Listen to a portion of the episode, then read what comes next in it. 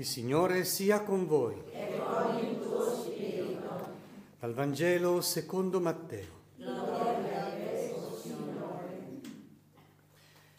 Nato Gesù a Betlemme di Giudea al tempo del re Erode, ecco alcuni magi vennero da Oriente a Gerusalemme e dicevano, dov'è colui che è nato, il re dei Giudei? Abbiamo visto spuntare la sua stella e siamo venuti ad adorarlo. All'udire questo, il re Erode restò turbato e con lui tutta Gerusalemme. Riuniti tutti i capi dei sacerdoti, gli scribi del popolo, si informava da loro sul luogo in cui doveva nascere il Cristo. Gli risposero a Betlemme di Giudea, perché così è scritto per mezzo del profeta. E tu, Betlemme, terra di Giudea, non sei davvero l'ultima delle città principali di Giuda. Da te infatti uscirà un capo che sarà il pastore del mio popolo Israele. Allora Erode, chiamati segretamente i magi, si fece dire da loro con esattezza il tempo in cui era apparsa la stella e li inviò a Betlemme dicendo Andate, informatevi accuratamente sul bambino e quando l'avrete trovato fatemelo sapere perché anch'io venga ad adorarlo. Udito il re, essi partirono. Ed ecco la stella che avevano visto spuntare li precedeva finché giunse e si fermò sopra il luogo dove si trovava il bambino. Al vedere la stella provarono una gioia grandissima. Entrati nella casa, videro il bambino con Maria sua madre, si prostrarono e lo adorarono. Poi aprirono i loro scrigni e gli offrirono in dono oro, incenso e mirra. E avvertiti in sogno di non tornare da Erode per un'altra strada, fecero ritorno al loro paese. Parola del Signore. Gloria a te, Cristo.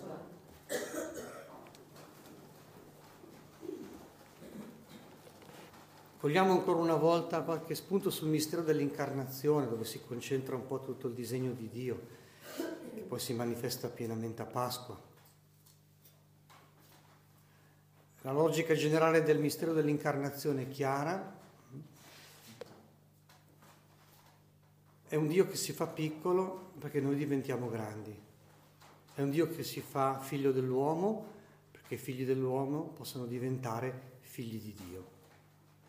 Ma cosa cogliamo nella festa dell'Epifania? C'è questa tensione tra Natale e l'Epifania, tra l'accoglienza a Natale dei pastori e la venuta da lontano dei magi.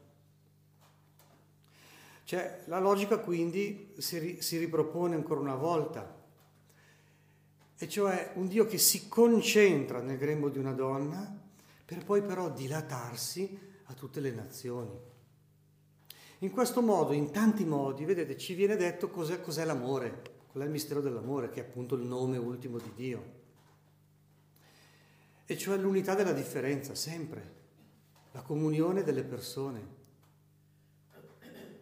Il male, il peccato, il maligno faranno di tutto per squinternare, letteralmente, eh, smarginare, scompaginare, disordinare questo mistero.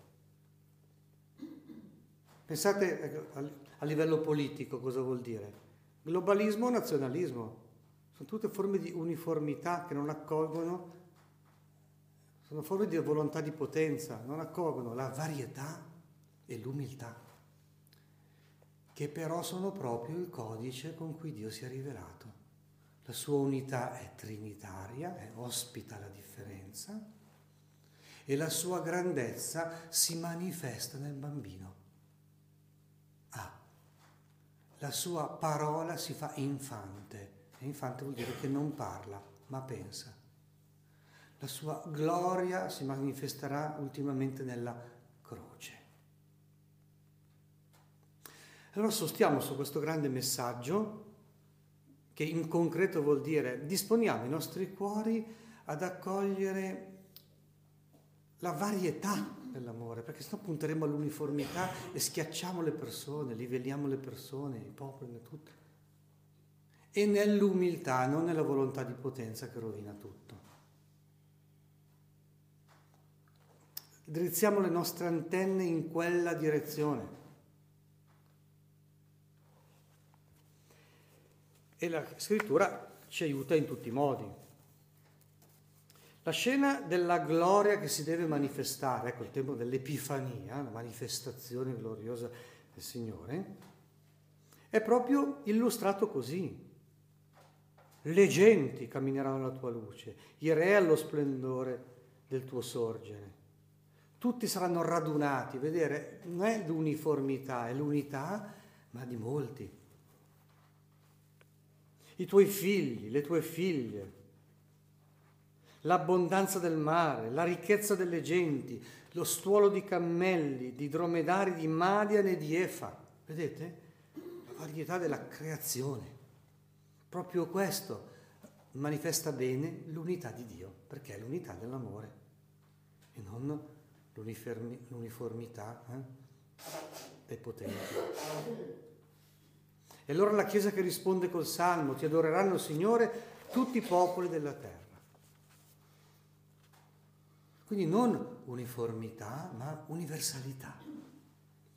Che tutto si rivolge verso l'uno, ma con la propria differenza. E infatti alla fine porteranno da Saba oro, incenso e proclameranno le glorie del Signore, cioè doni diversi, quindi sensibilità diverse.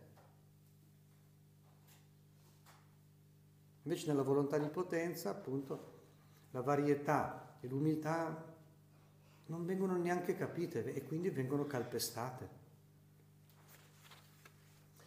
Il mistero della Chiesa, cioè quando poi Dio fa unità del genere umano,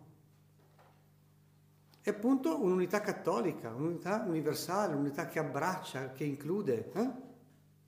Ed è l'unità del corpo di Cristo. Corpo cosa vuol dire? Vuol dire realtà organica, vuol dire contributo del cuore, del fegato, dei polmoni, della milza, degli occhi, delle orecchie. E ciascuno dà un contributo, una sensibilità particolare. Per esempio l'udito eh, lo, lo, dobbiamo alle orecchie, la vista la dobbiamo agli occhi, il gusto lo dobbiamo eh, alla bocca. E allora San Paolo nella seconda lettura giustamente dice questo. In Cristo siamo chiamati a formare lo stesso corpo ed essere partecipi della stessa promessa per mezzo del Vangelo. Hm? Quindi il punto di unità è Gesù, il suo Vangelo. E questa unità raccoglie le genti.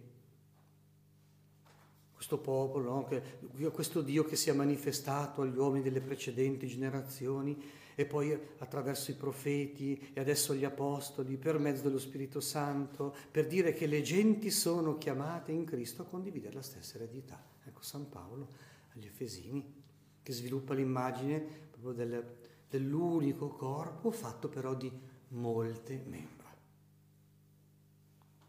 E ciascuno è importante anche proprio con la sua piccolezza, perché appunto Dio non ha paura, non si vergogna di diventare uomo, lui che distende i cieli invece si lascia eh, includere nel grembo di una donna. Pensa. E la scena che infatti i magi vanno ad adorare e che Erode non sopporta insieme a tutti i potentati del suo tempo, qual è? È proprio quella. La varietà e l'umiltà L'Antico Testamento si raffigurava Dio soprattutto nell'immagine della gloria, ma non si aspettava che la gloria fosse quella di un bambino, anche se le profezie lo dicevano. Tu non mi chiedi una profezia, te la darò lo stesso, diceva Acaz, no? Eh, ad Acaz il profeta. La Vergine e un bambino, beccati questo. Ecco, cioè cerca di capire. E quindi c'è un elemento di varietà, di novità, di, eh? C'è bisogno di un'apertura del cuore e della mente. E poi appunto la Vergine e il bambino cosa vogliono dire? Vogliono dire appunto no alla volontà di potenza, ma alla volontà di accoglienza. Bisogna capirle queste cose e tirarne tutte le conseguenze esistenziali nelle nostre relazioni a tutti i livelli. E poi l'unica cosa che vi faccio notare proprio per portare a fondo questa meditazione è proprio il, l'aspetto simbolico dei doni dei magi. Non solo vengono da lontano rappresentando la varietà dei popoli, hm? e non semplicemente la chiusura su Israele, quindi Maria, Giuseppe i pastori. No? vengono da vicinissimo, Maria, già lì presente nella scena, vengono da vicino i pastori e vengono anche da lontano. Bene, varietà. E poi l'umiltà, cioè riconoscere la gloria di Dio proprio nella mm, lo splen- gloria, eh, splendore, potenza, no? nel non splendore, nella non potenza di un bambino aguzzare questa vista, sviluppare, direbbero i padri antichi, i sensi spirituali. E gli offrirono in dono oro, incenso e mirra. Cioè, vedi, ciascuno coglie del verbo incarnato qualche aspetto. Lui è la verità totale, ma noi ne cogliamo solo aspetti parziali. Oppure cogliamo anche l'insieme, ma lo cogliamo a un certo livello di santità, a un certo livello di apertura una bella differenza no? tra me te, il, eh, Santa Teresa d'Avila, Santa Teresina, Gesù Bambino, cioè sono diversi livelli no? con cui noi cogliamo. E allora però tutti concorrono all'adorazione del bambino, al riconoscimento che Gesù è Signore, a manifestare e proclamare la gloria di Dio. Perché loro cosa riconosce? È, è quell'uomo lì che che coglie la regalità, hm? la regalità di Gesù. E l'altro che offre l'incenso è colui che nella sua sensibilità, nella sua intelligenza, nella sua capacità di approfondire un incontro, coglie la divinità del verbo fatto carne. E infine la mirra. Eh, la mirra è l'aspetto di novità, quella variazione rispetto all'Antico Testamento che, che pure l'Antico Testamento in qualche modo intuiva attraverso la parola dei profeti, e cioè un Dio crocifisso, un Dio che morirà per darci la vita, perché la mira era proprio eh, quell'essenza che si usava per la sepoltura.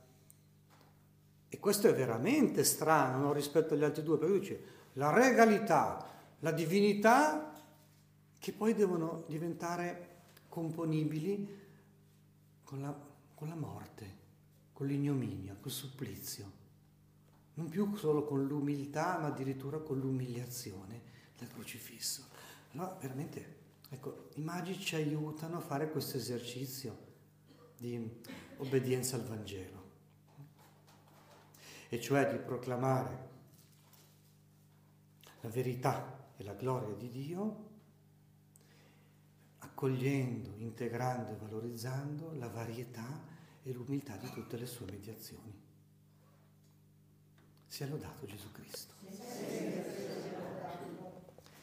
Credo in un solo Dio.